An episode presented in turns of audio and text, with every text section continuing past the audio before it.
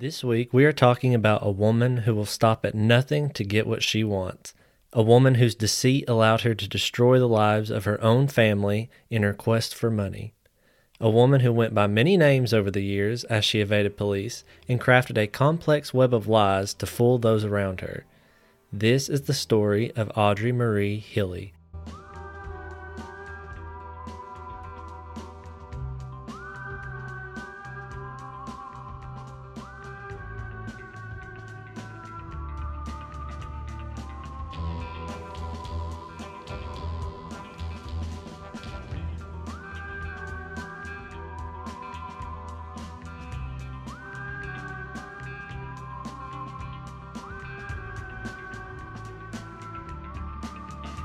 Hey, stranger, and welcome back to another episode of Beers with Queers. I'm Jordy, And I'm Brad. and thank you so much for tuning in for another week. I know this is week three, so if you're still sticking with us, we greatly appreciate it, and I hope you're enjoying it. Yeah, I hope you're enjoying it.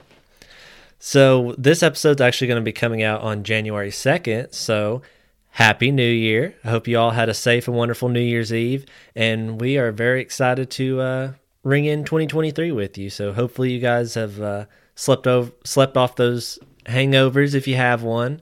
And uh, we're glad to bring you a little New Year's surprise. Not really New Year's cheer, more like New Year's fear. Yeah, that uh, yeah, that's a good way to put it. Um, we're really excited uh, what 23, 2023 holds, and we have a lot of cases, a lot of stories we want to tell you guys. So we're excited to go on this journey with you. So hopefully you stick around. Uh, let's just jump right into it. You know, give you guys what you came here for. So this week we are going to be talking about Audrey Marie Healy, aka one of the worst mothers who ever lived, and a woman whose life reads like the Wikipedia summary for one of those cheesy thriller movies you find in the dollar bin at Walmart. And that's not a knock on the dollar bin at Walmart. I found some really good movies there. But this woman was pretty much a low rent Amy Dunne from Gone Girl before that was even a thing. And she is a crazy, crazy woman. So let's get right into it. On January 13th, 1983, in Brattleboro, Vermont, a woman waited outside the front door of her friend's place of work. She was getting ready to drive her home to prepare for an upcoming snowstorm. While waiting outside, she noticed a black sedan parked just a few spots ahead of her. Inside were several men who seemed to be watching her and the front doors of the building. After a few minutes, Terry Martin comes walking out the doors of the building and towards her friend's car. Almost immediately, the men jumped out of the black sedan and rushed over to the car just as Terry was about to climb into the passenger seat. The men pulled Terry off to the side and began talking with her before one of them flashed a badge at her, revealing that they were with the FBI. Terry approached the driver's side of the car and tells her friend, I've got a ride. See you later. Before following the men back to their sedan and driving off with them. Now, after arriving at the police station, the detectives revealed to Terry that they had been trailing her for more than a week and were suspicious that she is not who she claims to be.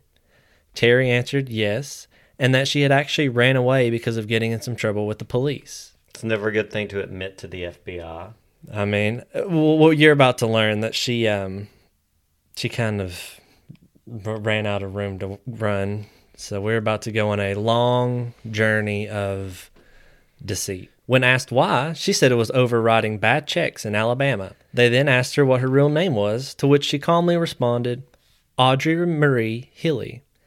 After police ran a quick background check on the name, they soon discovered that she's just not wanted for writing bad checks, she is wanted for murder. That's a big upgrade. So uh, let's jump back a little bit in time to see how exactly we got here. So Audrey Marie Frazier was born on June 4th, 1933, to Lucille and Huey Frazier. The family lived in Blue Mountain, Alabama, and Marie would be the couple's only child. Now, Lucille actually had a stillborn born in 1931, which was really hard on them, and it's believed that may have actually made them afraid of trying to have another child. So that was their only daughter, and they made sure she was very well taken care of, and she was spoiled rotten. Now, both parents worked low paying jobs at factories throughout most of Marie's early childhood, but even with their low earnings, they made sure to always give or buy Marie whatever she wanted. Neither parent were big disciplinarians either, always making excuses for Marie or letting her walk all over them. This really became apparent after an incident when Marie was five. Her cousin Robbie had actually contracted the measles and was bedridden for several days. So, as a way to try and cheer her up and make her feel better, her mom actually bought her a cake just for her. Well, when Marie found out about it, she demanded her cousin give her half of it, and when her cousin refused, Marie went bonkers. She threw herself on her cousin and bit her on the stomach so hard that it left teeth indentions that didn't go away for several months. And her parents just brushed it off as, eh, it's not a big deal. It's just kids being kids. Now, it was very clear the Fraziers were living way above their means, even beyond just buying Marie what she wanted. Cousin Robbie reported several times going over to the Frazier house for dinner, where she was treated to lamb, ribs, high end steaks, and a lot more. And you have to remember, this is 1939. This is right in the middle of the Great Depression. So uh, it's very strange to see two factory workers living the Hine lifestyle. So it seemed the family had a taste for the extravagant things in life, which nothing wrong with.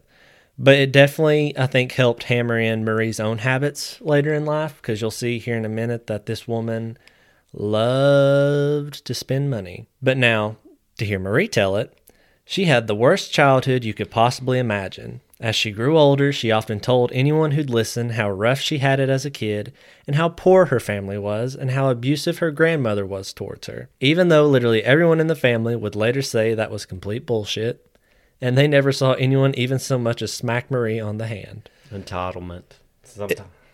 Yeah, it's that entitlement, and it's that, you know, the feel sorry for me, woe is me story. I have it rougher than all of you type situations. And she has a habit of doing that quite frequently, and it just escalates the more older she gets. These were just some of Marie's lies that she had spent years collecting and weaving into her own truth to spin the story that she wanted people to hear. And what I mean years is that like any good lie, there's always sprinkles of truth in them. So, for example, Marie was raised by her grandmother for a good portion of her childhood while her parents worked, and Marie did say that it hurt to see them go, and often they would go weeks without coming back for her.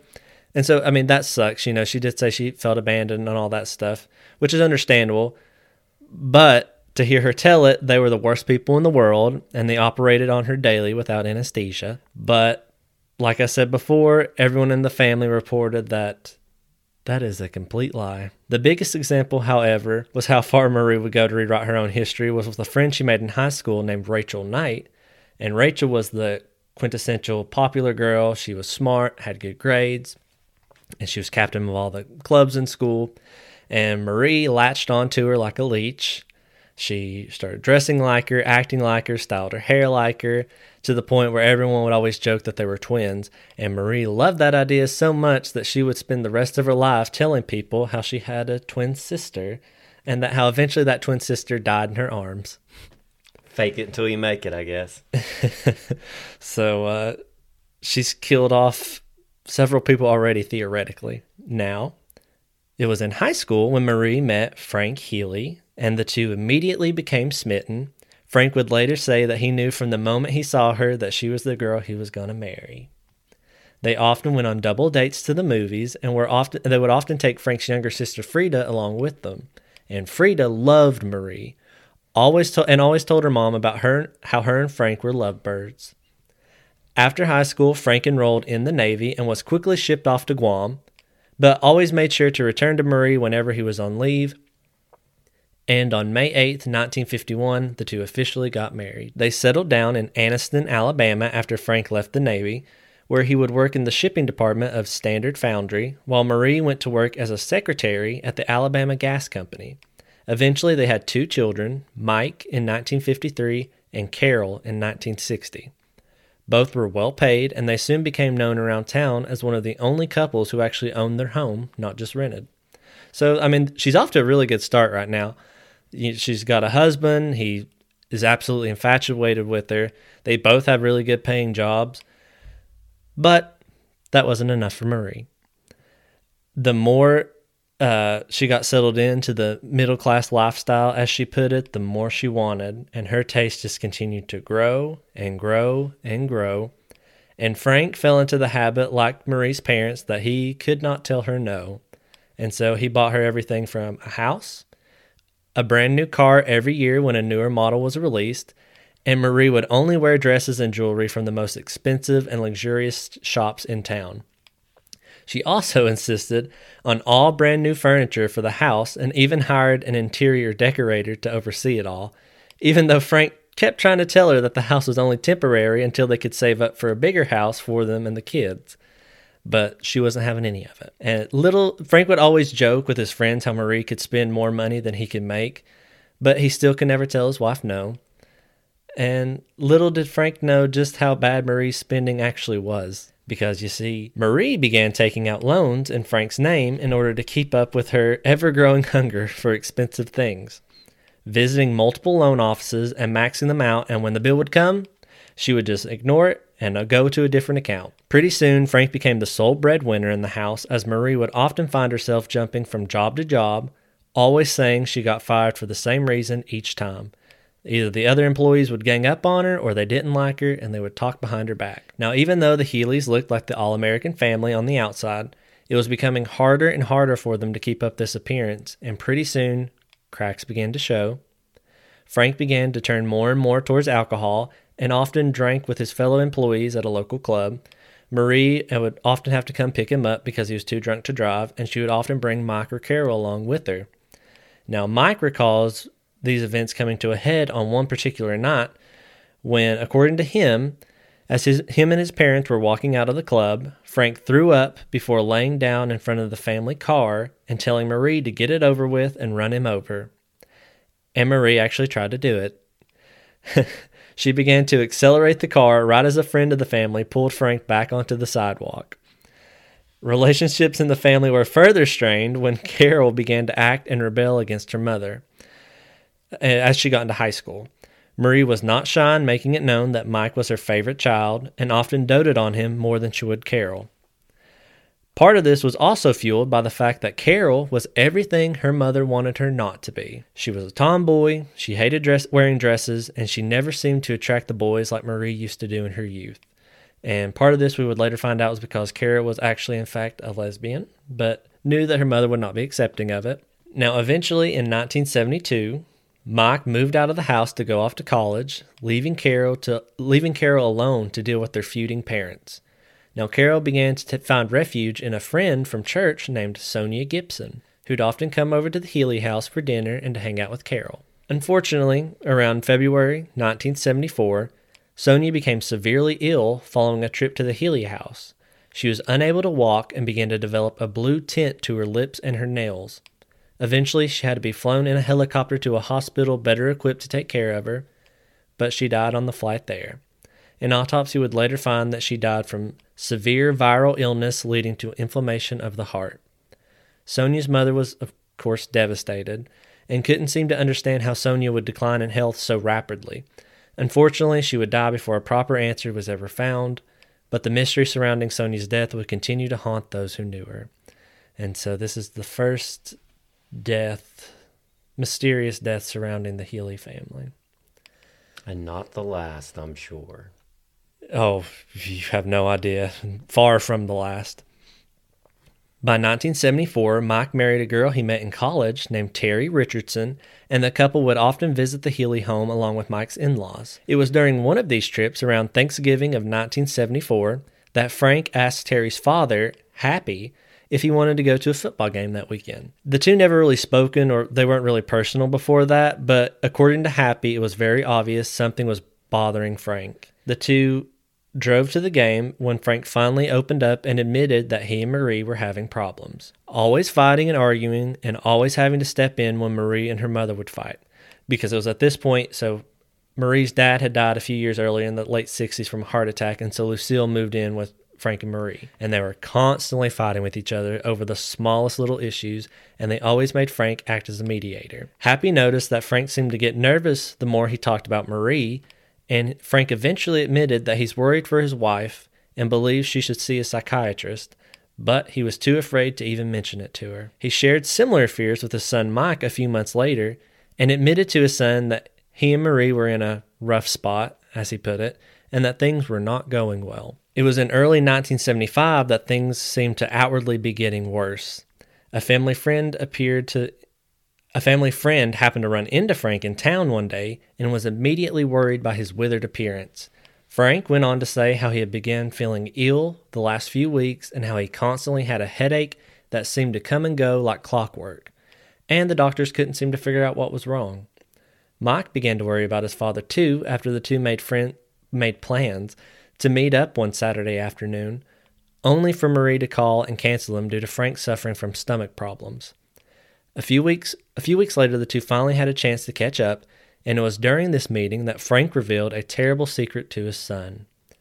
He had come home early from work one day after getting sick and actually walked in on Marie having sex with her boss in their bedroom. Marie refused to acknowledge or even talk about the incident. So she, uh, even when she's caught red handed in a lie or deceit, she just, if you ignore it, it goes away, according to Marie. Frank, th- there's many, many warning signs right here for Frank. He needs to, uh, poor Frank. I know this isn't going to end, well for him. Continue. Unfortunately, it won't. Frank and Mike agreed to meet up the next weekend and talk some more, but unfortunately, that would never happen. The next week, Marie called again to let Mike know that Frank was not feeling well, and over the next few weeks, Frank's condition only seemed to worsen. He began vomiting, experiencing chills, a fever, diarrhea, and tenderness in his stomach. His doctors didn't seem to be alarmed by any of these symptoms and kept prescribing him medicine related to the stomach flu. Now, soon after, Marie called Mike to let him know that she had taken Frank to the hospital after discovering him wandering around outside in his underwear in a very confused state, unable to recognize her or his surroundings. Mike and Terry immediately hopped in their car and drove straight to the hospital. Frank was in isolation and his condition was only getting worse, but doctors finally had a diagnosis. Frank was suffering from infectious hepatitis. By the time this was discovered, though, it was too late. Frank Healy died on May 25th, 1975, at the age of 45, surrounded by his family. Now, Frank's death left more questions than answers. His family and doctors alike were left confused on how not only did he die from hepatitis, which doctors said was almost unheard of in that day and age, but how did he catch it in the first place? The water at his place of work was tested, but no trace of the disease came up. An autopsy was performed on Frank with Marie's permission, and they found swelling of the kidneys and lungs along with inflammation of the stomach. All symptoms that closely resembled hepatitis, and it was officially ruled his cause of death. Now, the day after Frank died, Mike's wife Terry fell ill at Marie's house. Terry chalked it up to morning sickness, and Marie offered to help help by making her a bowl of soup. Not even an hour after eating the soup, Terry's sickness grew worse. She began to vomit and experience abdominal cramps and was quickly driven to the hospital. Doctors feared that she may have caught hepatitis from Frank. Doctors were going to give Terry a shot, but asked her to check with her gynecologist first because she was pregnant to make sure it was safe for the baby. Marie offered to make the call for her, and good news. Marie said the doctors gave them the go ahead to get the shot. Except, upon returning to her doctor, he mentioned that he had actually told Marie not for Terry to get the shot. And Terry just chalked it up to a misunderstanding, you know, a miscommunication. Why would her mother in law intentionally lie? And was eventually released back to Marie's house after her condition seemed to improve. But it wasn't long after returning to the Healy house that Terry fell sick once again and began to hemorrhage, eventually suffering a miscarriage and losing the baby. Terry's health only continued to worsen, and eventually she began to suffer violent nausea and extreme abdominal cramps to the point she was unable to walk and had to be carried to an ambulance. In total, Terry Healy ended up in the hospital four times while living at Marie's before her and Mike eventually moved out. There's your son. I, I always look at these poisoning cases, and I know it's like they think everybody's always like, oh, it couldn't be poisoning and everything. And I guess you would think uh, I would know. But I guess that people really don't because it's like this on almost every case. Well, I, I don't think it's it's definitely so much like I'm sure that thought crosses their head, but it's the thought of like this is your wife, your mother-in-law, your mother. Like, you know, I wouldn't think like they're intentionally poisoning you. It's that one of those situations where it's like that's too hard of an idea to even believe that someone that is supposed to love and care for you is the person that's actually trying to kill you. And we'll soon learn that that was a, a fear that a lot of them had. But again, they were like, it, that can't be true. And we'll see. Uh, it was true. Well, everybody listening to this, if you start getting sick after visiting your in laws, uh, think about it. That's all I say. Just think about it. It doesn't hurt to bring it up to the doctor if it happens more than once. Yeah, and bring it up to the doctor because there's always like even even recently, like when you see poisoning cases cases, the doctors will find something that fits the symptoms, which is a lot of times not really what's going on. And so if you kind of have that suspicion, bring it up and at least get tested. Yeah, it doesn't hurt. Life now, Frank Healy died on a Sunday, was buried on Tuesday, and by Thursday, Marie cashed in his life insurance, which was about $31,000. Marie wasted no time spending it on both herself and others. She bought Carol a brand new 1976 Honda immediately after she was old enough to drive, Mike and Terry a washing machine for their first apartment, she took her own mother on shopping trips as well as getting jewelry and expensive clothing for Frank's mother, Carrie. It was around this time that Marie began calling the police. A lot. She would complain about strange phone calls at all hours of the day, as well as kitchen drawers being opened and items missing from her home. She eventually began complaining about smelling gas and even called about several fires that had broken out in her house although all of them were minor and seemed to be set in a way they wouldn't cause much major damage. Around this time, Marie's neighbor Doris also began calling police about strange phone calls and a mysterious fire that broke out in her house. Police attempted to put a tap on Marie's phone, but every time they would, the calls would mysteriously stop. They were, however, able to get a tap on Doris's phone and trace the calls back to Marie's place of work. However, she continued to deny any knowledge of the calls. So there it is again, even when confronted with cold hard evidence, she's just like, that wasn't me. And they didn't have much evidence to actually hold on her definitively, so they just let her go. Soon after Frank's death, Lucille was diagnosed with breast cancer. So Mike and Terry moved in with Marie, Carol, and Lucille in order to help take care of her. But it didn't take long before Mike and Terry were fed up with Marie and began looking for an apartment close by. Now, Marie did not take this well at all and it wasn't long after that they told her there it wasn't long after they told her they were moving out that a mysterious fire destroyed a good portion of the house, forcing Mike to take in Marie, Carol, and Lucille. A cause was never clearly established as to what caused the fire, but after a few months the house was repaired and ready to go.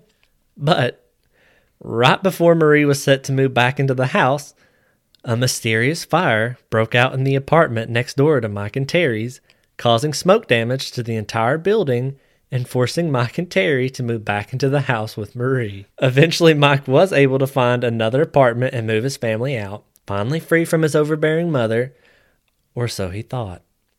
So, you know, that's another big red flag there, too. One fire I can get, all right, maybe that is just bad luck, but then two fires in the span of a couple of months, that's um, either she's doing it or the family's cursed. So Marie began acting as a nurse for her mother, which included giving her injections, as she called them, which she said were permitted by Lucille's doctor. Lucille's condition did not improve, and she sadly passed away in January of 1977. By spring of 1977, Mike and Terry were planning to leave Alabama for good and move down to Pompano Beach, Florida.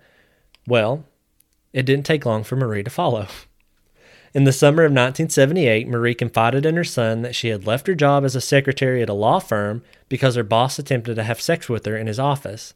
And of course, a later investigation would prove that to be total bullshit. Mike to- Marie told Mike that she was she was ready for a fresh start, and so the day after Carol graduated high school, they decided to move down to Pompano Beach, Florida. Of course, they had to stay with Mike and Terry while they got settled. So it's literally just like that meme from uh, American Horror Story where uh, Emma Roberts is like, surprise, bitch. I bet you thought you'd seen the last of me. Because she uh, is making it a point that she does not want him to go. It didn't take long for things to start spiraling again. By this point, Mike and Terry had another child. This one was born perfectly healthy, and Marie would often help around the house to give Terry a break from motherhood, such as cleaning and making soups. Terry eventually began to feel ill again, and doctors told her just to get some rest. By this point, Frank's life insurance money had long ran out, and Marie was unemployed and was getting in over her head with debt. So she asked her son if he could lend her some money, and she would, of course, pay him back. He agreed, but that didn't seem to be enough for Marie because she also stole a spare credit card the couple had stashed in the kitchen. Mom of the year. Yeah, you're about to see how much of a mom of the year she is. Marie was getting desperate for money and so decided to move back home to Anniston, Alabama with Carol. And not long after that, she took out a life insurance policy on herself for 25000 and one on Carol for 14000 She then took out another life insurance policy covering both of her children. Combined, Carol was covered for almost $40,000 worth of life insurance. Marie next tried to take out another loan, but the loan officer turned her down since she owed over 4 grand on previous loans she still hadn't paid. And so now it seems like Marie's charms are starting to wear off a little bit. You know, and I don't I didn't mention this before, but when her youth, she was beautiful. She was considered one of the most beautiful girls in town, and in high school, she was actually mo- voted most beautiful in like her senior superlative. And she always had a way of charming her way out of stuff or into stuff or to get what she wanted. You know, that's a common theme since she was a kid with her parents. But she's getting older, and people are starting to become wise to these little shit schemes of hers. Back in Alabama, Marie and Carol moved in with Frida, and remember, Frida is Frank's sister, and her daughter, Lisa. And it didn't take long for strange activity to start up there. Several fires erupted throughout the house, along with telephone wires being cut and one really, really bizarre and disturbing detail. So Marie refused to sleep in a bed, and instead she slept on the couch. And one day, Frida's mother was cleaning and she discovered a crowbar under one of the pillow cushions. She showed it to Carol and the two agreed to just move it back to where it was. However, the following night, it was right back under the couch cushion, and Marie refused to acknowledge the strange activity, and so life just went on like normal. Well, that is the one thing I could understand out of this. If she's sleeping on the couch, I've got a baseball bat underneath my bed, so along with a gun. But I got a baseball bat underneath the bed too, just in case. So I mean, fair. That is true. I mean, you can never be too sure. But also that on top of everything and the strange fires that seem to follow him with a crowbar, that would be a little. Oh, the rest of the stuff I would be on, but like I said, you know, that's because I'm wary. That's because I'm watching. And that's what I'm saying. These other people need to be watching. Marie's taking care of herself. Oh yeah, she's taking She's care taking of herself. care of all right. herself. So, you know, everybody else needs to be watching. and it just gets worse. It, it's going to get wild here in a second. By spring of 1979, Carol began feeling ill. Marie would soon begin telling relatives and friends that Carol had leukemia and had several of them donate thousands of dollars to help cover her medical bills. As a way to cheer Carol up, Marie agreed to buy her daughter her dream car. So one morning, Marie made Carol breakfast, and then they were on their way to the dealership to pick up the car. However, not long into the car ride, Carol began to get violently ill to the point where her arms actually stopped working. So instead of going to pick up a car, they went to the hospital. This actually happened one more time just a few days later when Carol became too sick to even sit up while on the way to the car dealership. Now, it was around this time that Mike Healy actually became fed up with his mother's constant spending, as he was now being hounded by debt collectors looking for payment for purchases made by his mother. Mike flew back to Alabama and made his mother go to the bank with him to settle all her loans. Marie agreed, but first, she made Mike breakfast. And after they ate breakfast on the car ride there, he began to get extremely ill and eventually had to go back to Florida before he could make it to the bank. Carol's health continued to decline, and despite multiple visits to the doctors and having her stomach pumped, even, they could not find anything wrong with her. The sickness seemed to happen in spells.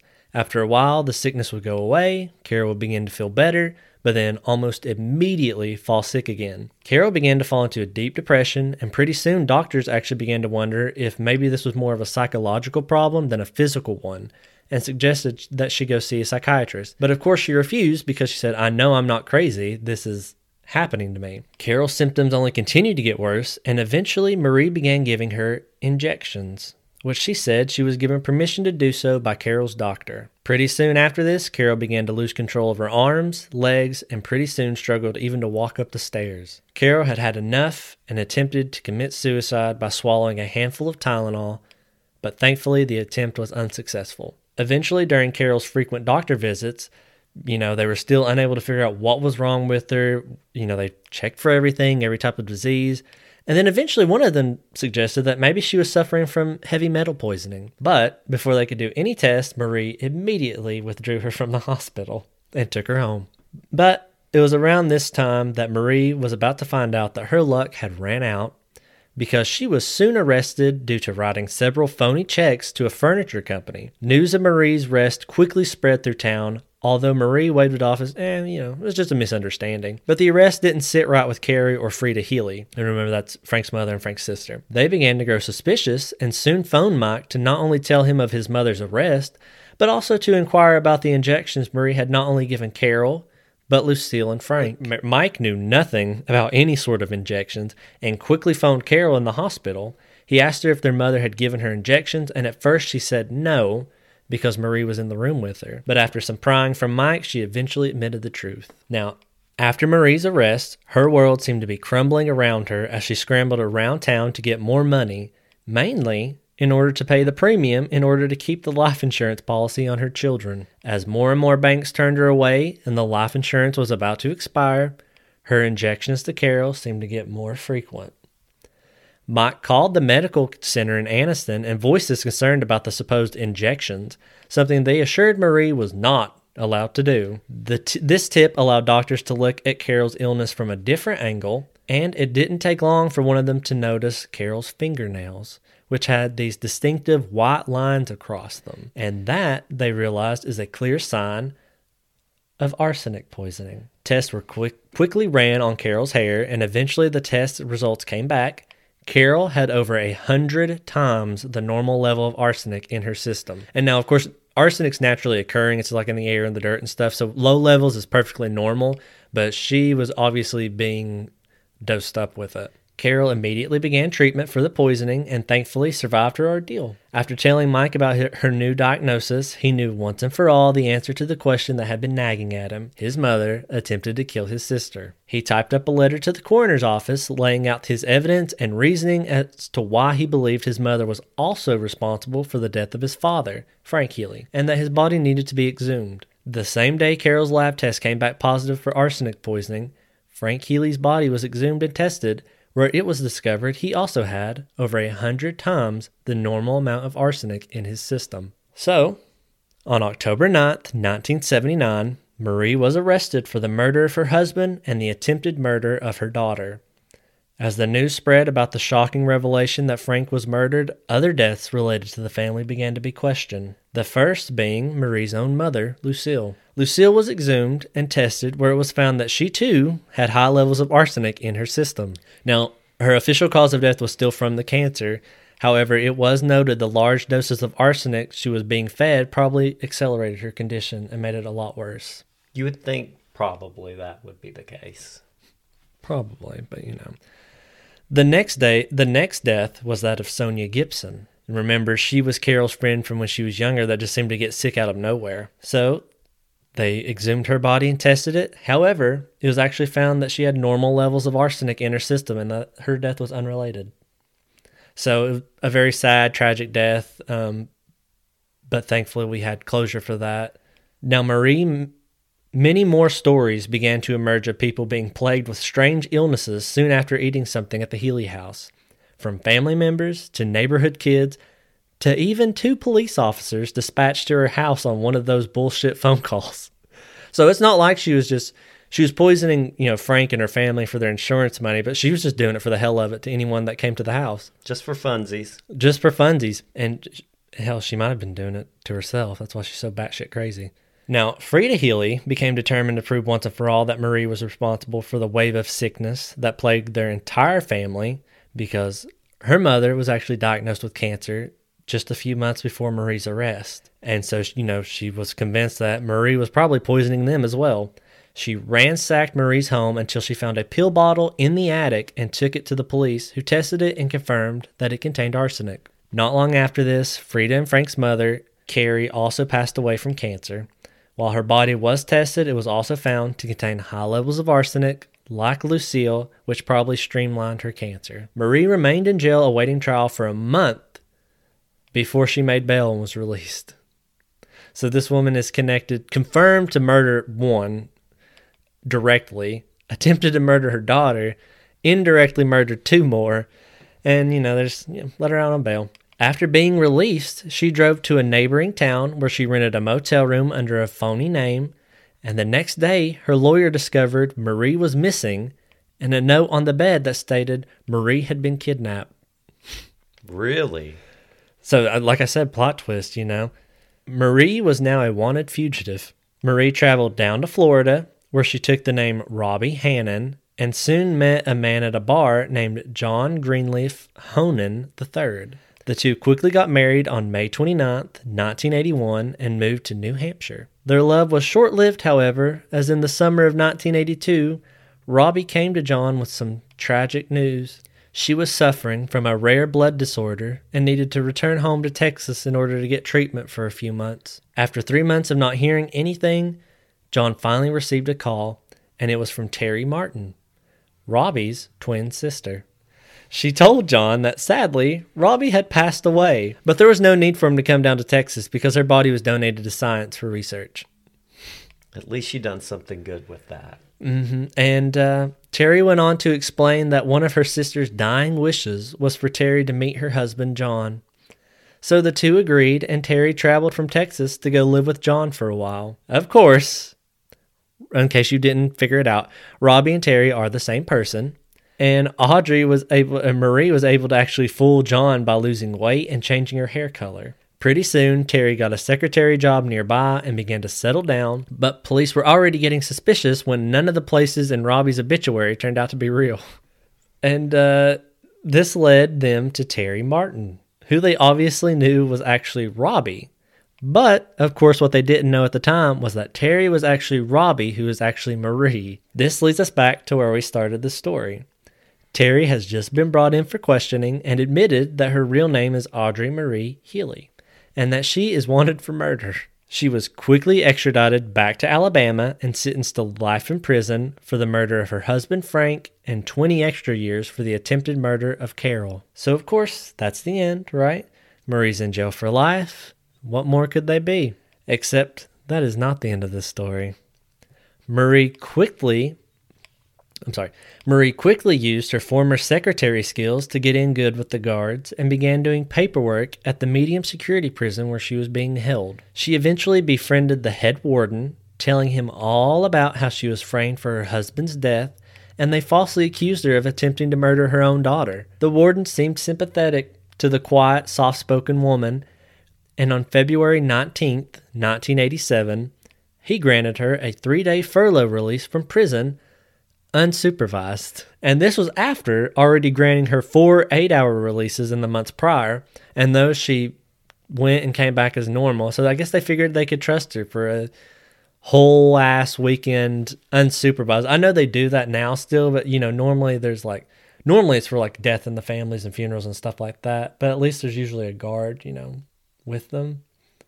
Even murderers? Even murderers. Like so those skills Marie had of charming people, she obviously still had a little juice left in them. So Marie was picked up by her husband, John Honan, who'd actually moved to be closer to his wife. So here's another thing this is true love. He not only found out that his wife had faked her death to get away from him and then posed as her own twin sister to get back with him, she was also using a fake name and her real name was Marie Healy, and she was actually wanted for attempting to murder her whole other family before him.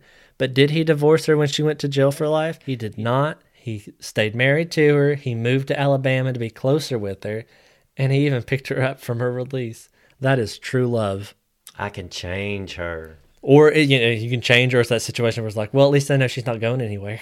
But little does he know, she's going somewhere. Marie was picked up by her husband, and So Marie was picked up by her husband, and the couple spent three days together in a motel room. On the morning she was set to return to prison, Marie told John that she wanted to go visit her mom's grave by herself and promised she'd be right back. Of course, she didn't come back. She did, however, leave behind a note asking John for his forgiveness and saying that she was planning to hide in Canada. However, this time Marie would not be missing for long. Just four days after her escape, a local woman in Anniston, Alabama, came home to discover a woman collapsed on her neighbor's porch attempting to break in. The woman was completely drenched in water and drifting in and out of consciousness. The neighbor quickly called the police, who, set, who sent an ambulance to pick up the stranger. The stranger was, of course, Marie Healy, and she had spent four days exposed in the wilderness during intense rainstorms and temperatures that dropped below freezing. She was suffering from fatal hypothermia and suffered a heart attack on the way to the hospital and died at the age of 53. She put all her points in charisma. She put a should have put a, a few of her points in survival. Yeah, because they said like it literally like her knees were scuffed up and her hands, so it literally looked like she had been crawling around in the woods for four days. And it was another interesting thing. So they think the woman whose door she was actually trying to break into was actually a former classmate of Marie's. And so they think that she intentionally went there to try to smooth talk her way into getting into the woman's house. So she was trying up until the very end because even when they were at, even as she was dying, drifting in and out of consciousness, and they were asking, you know, who are you and all this, she kept saying stuff like, "Oh, you know, my car just broke down a few miles up, and I'm just trying to find a phone to get a call." So she she was true to herself to the very end. A liar. Now, a few days after Marie Healy died without ever accepting responsibility for what she had done, she was laid to rest. Her funeral was attended by her husband John, as well as her daughter Carol, and preaching and overseeing the whole thing was her son, Reverend Michael Healy. Now, Marie was buried in the spot that was reserved for her for decades, right next to Frank Healy, the man that she murdered. And that is the end of Audrey Marie Healy, aka Robbie Honan, aka Terry Martin. So, as you can see, this was a woman who uh, was just a cold blooded psychopath that cared more about money than her own family. And the thing is, is she it wasn't like they were, you know, destitute. She was she had it good with Frank and their home and their jobs. Like if she could just kept it, she would have eventually been able to afford the finer things in life without having to resort to murder.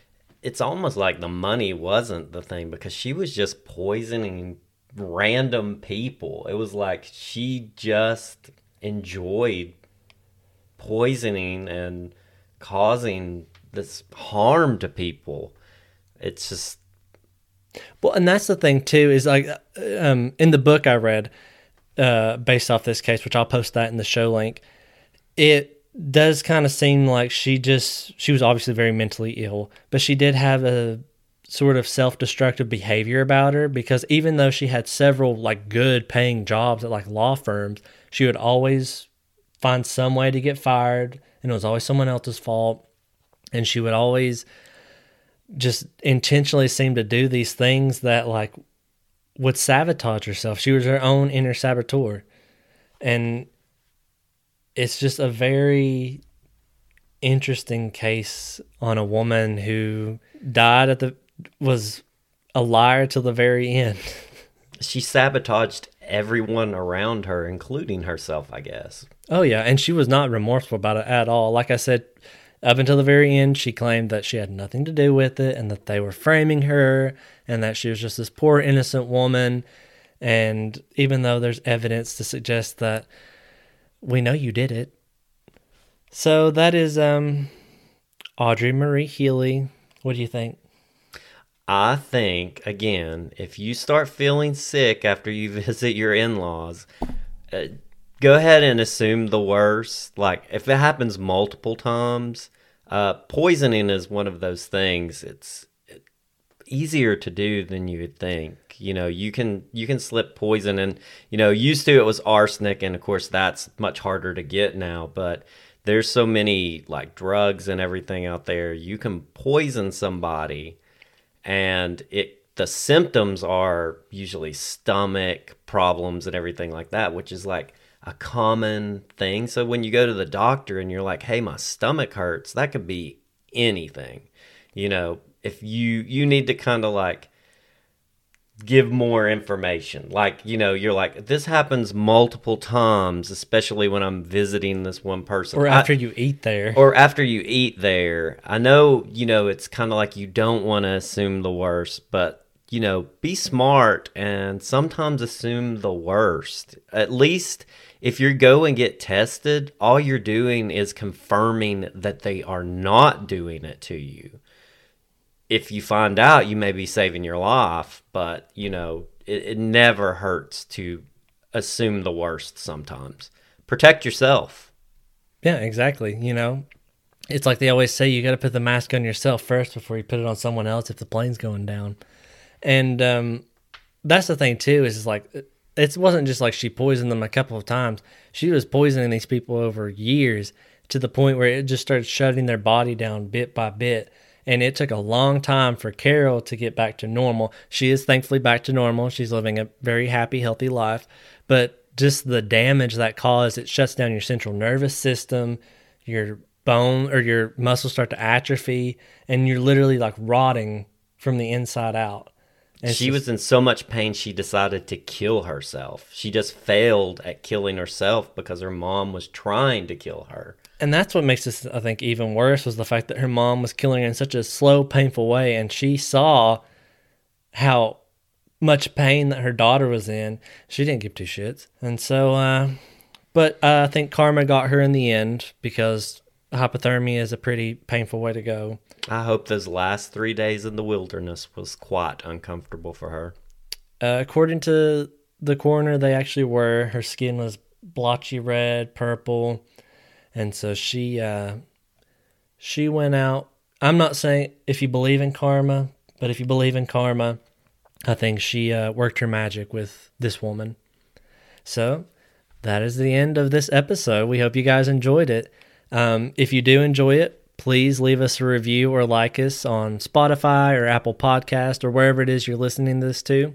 It helps us out a lot, and we appreciate hearing feedback from you guys.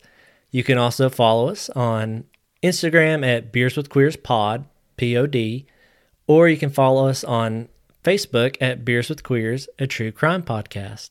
There we post photos and evidence from each of the cases we do. So, again, if you're a visual learner more than an auditory learner, go give us a like, check us out. And if you have any case suggestions or you just want to reach out and talk to us, we'd love to hear from you guys. So, go check us out. We hope you have a wonderful 2023. See you soon. See you.